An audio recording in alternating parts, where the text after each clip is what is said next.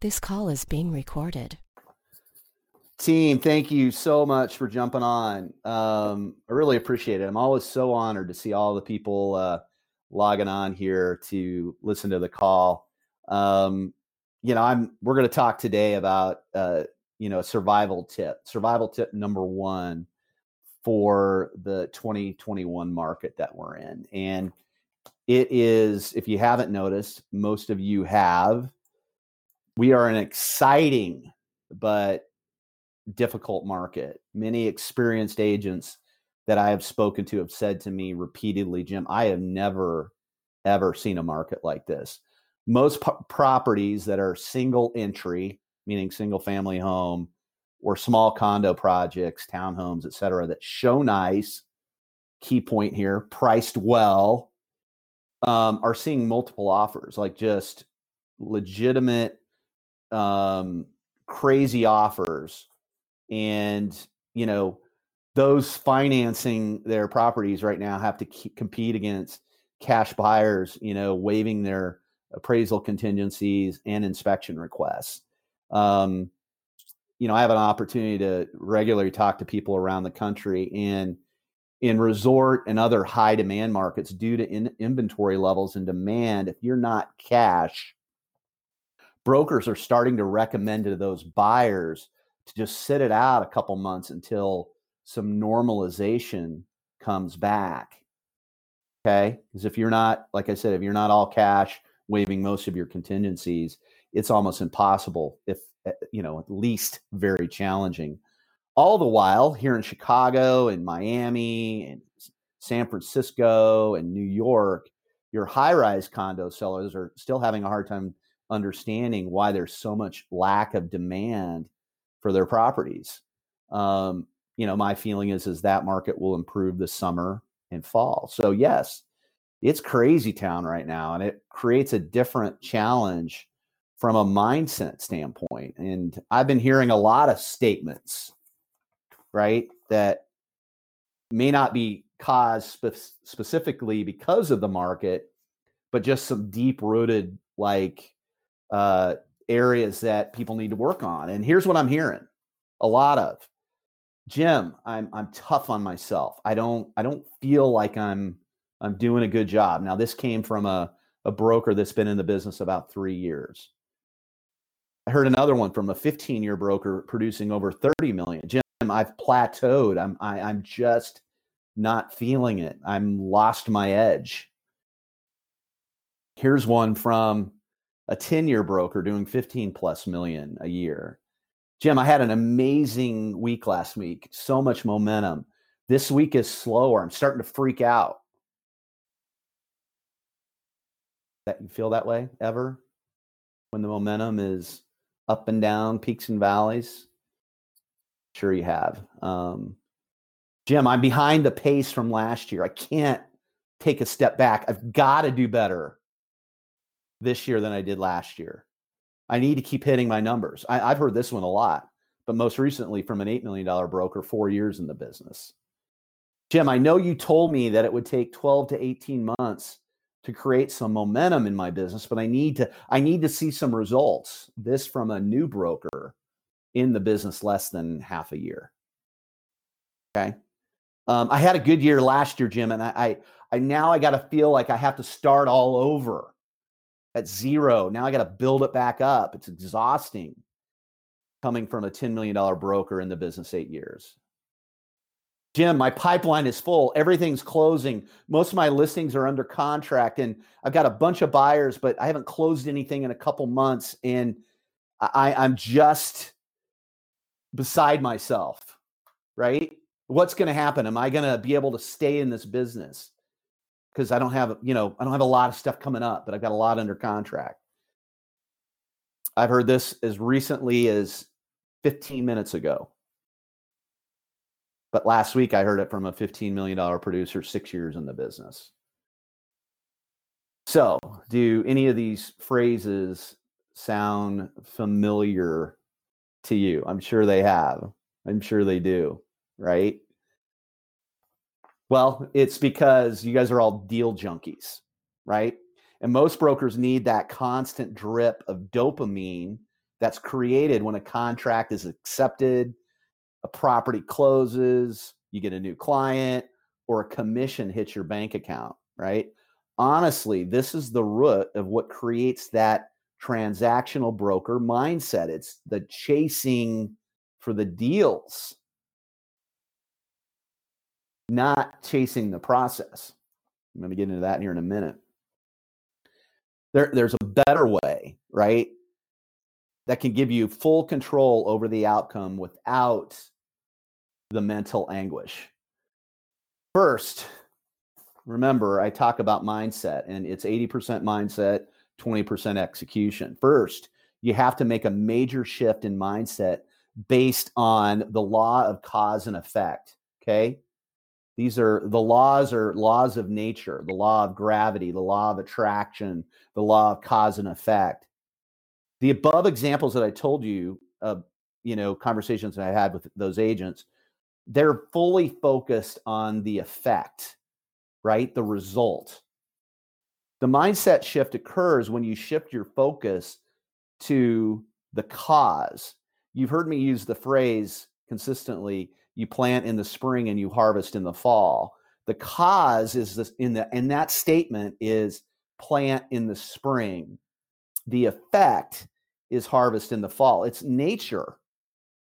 All good things start with energy surrounding creation. The focus then should fully be on those things in your business and life that are the cause that creates the effect.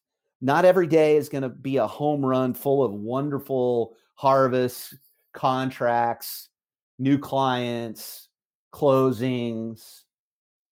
In fact, most won't be. So you need to set that expectation for yourself. I love that word, expectation.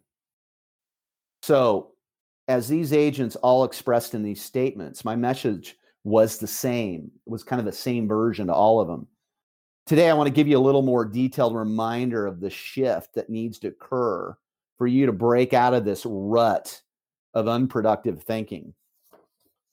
I grew up listening to Zig Ziglar in the back of the car. My parents always had that cassette tape of Jim Rohn and Zig Ziglar in. And Zig called it stinking thinking. So I'm taking you back to some of the key components of Take Flight, just as some reminders, okay? These are 7 steps that are changed a little bit due to our current market. Now, one thing about me as a manager, as a coach, as a leader, as a mentor, I have to adapt, I have to pivot, I have to shift to what you are experiencing, okay? I'm not going to be cramming stuff down your throat that's not feasible in the moment. Been there, done that. I've been in the foxhole with you. I've taken the hill. I understand what it's like to be in crazy markets. Number 1, identify your high impact activities, the causes that create the most opportunities for you. Your top lead gen, your top relationship management activities, your referral-based activities, etc. During times of transacting, right? Seasonally, right now, we are in a time of transacting. Limit those high-impact activities to no more than 3. Okay, I'm taking a little bit of a pressure off you here. You guys spent all fall building these business plans, not quite understanding what was going to take place in the spring market of 2021. And probably will go on for a while. So keep it narrow, and go deep with 3 things, no more than 3. Might only be 1, might only be 2. Number 3, fully commit to maintaining these processes. And maybe it's a habit, accompanied with a full mindset shift to celebrating the wins around those causes. All right. When you plant seeds, right? When you plant the spring, celebrate those. Just like you would celebrate the wins, the planting or the harvest, excuse me. Number 4, remind yourself daily, okay? Remind yourself daily that some days and weeks are going to be, full of harvest and other weeks that will not be. It's just how it is. Set those expectations with yourself, right? Number 5, plan and track your high impact activities. You've got to know what you're doing and you've got to track them and make sure that you are consistently executing within what this market allows you to do. Okay. Number 6, trust the process. It's treated you well in the past. Okay. Trust it. Number 7, repeat. Don't stop even when the harvest is abundant. I see agents that have 6, 7, 8 deals under contract. They have a big month of closings. And for some reason, the foot comes off of the pedal, right? Off of the accelerator. Team, I'm telling you right now, you need to, this is a year that you need to make sure that you're going all in and transacting as much as you can. These type of markets come around very rarely in a career. Okay. Now, I learned the importance of this concept early, right? Like I jumped on this law of cause and effect train almost as a way to self-medicate my stress level when I was in the beginning stages of reinventing myself. What became increasingly clear to me is that the more effort I put on the front end of the equation, the cause, right, the stronger and more solid my pipeline became. So I jumped on it, because I had no choice. And the rest is history. This concept works for everything, not just your business.